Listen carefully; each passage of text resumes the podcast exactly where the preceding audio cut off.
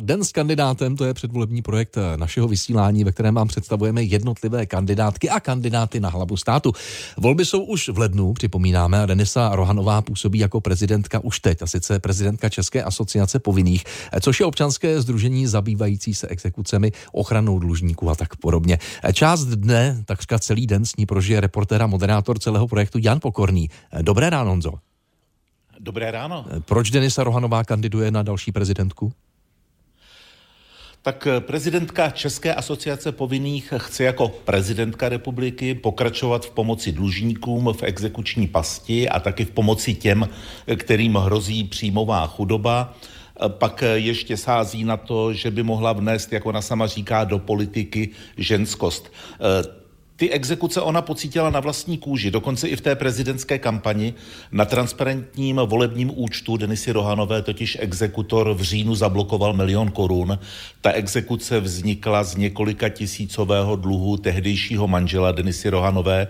Eh, ten dlužil zdravotní pojišťovně, ale ten krok eh, exekutora Denise Rohanové stížil tu kampaň, protože eh, sponzoři nebyli tak hodní, aby posílali dary na účet, eh, který je obstavený. Eh, ten problém se nakonec vyřešil eh, a ona už říká, že páni exekutoři díky bohu pochopili, že transparentní účet není nic, co by byly prostředky kandidáta, což jsem říkala od první chvíle, říkala Denisa Rohanová.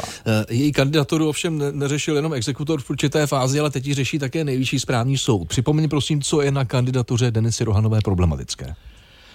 Soud dostal návrh na zrušení registrace kandidátky na prezidentku Denisy Rohanové. E, ten návrh podala skupina senátorů, kteří podpořili jiného kandidáta Marka Hilšera, Denisu Rohanovou ministerstvo do toho prezidentského klání pustilo, byť předložila podpisy poslanců, kteří byli zvoleni v minulém volebním období a získala je dřív, než vůbec byla volba prezidenta vyhlášena. Eh, ona říká, že je to všechno legitimní a legální. Někteří ústavní právníci se spíš kloní k názoru, že by mezi kandidáty být neměla. My to nevyřešíme, tohle opravdu musí rozhodnout soud, který má lhůtu do konce tohoto týdne. Krátce to naznačil, pojď se k tomu ještě vrátit. S jakým jakým programem jde Denisa Rohanová do prezidentské volby? Ona říká, že chce být prezidentkou, která bude hledat cestu, jak spojovat, nikoliv rozdělovat.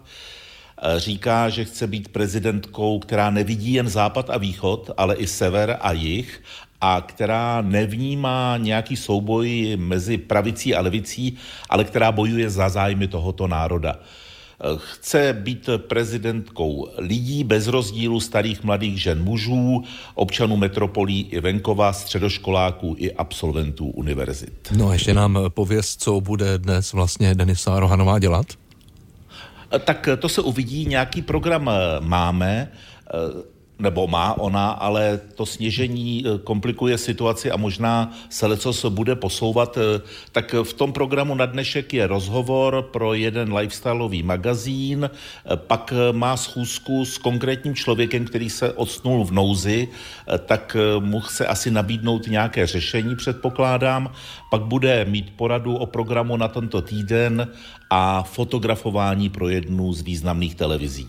U toho všeho bude moderátor a reportér projektu Den s prezidentským kandidátem Jan Pokorný, který dnes bude v patách Denise Rohanové. Ještě připomínám, že Jan Pokorný se přihlásí opět po 11. a po 15. nás čeká ten tradiční rozhovor ve speciálních 20 minutách radiožurnálu.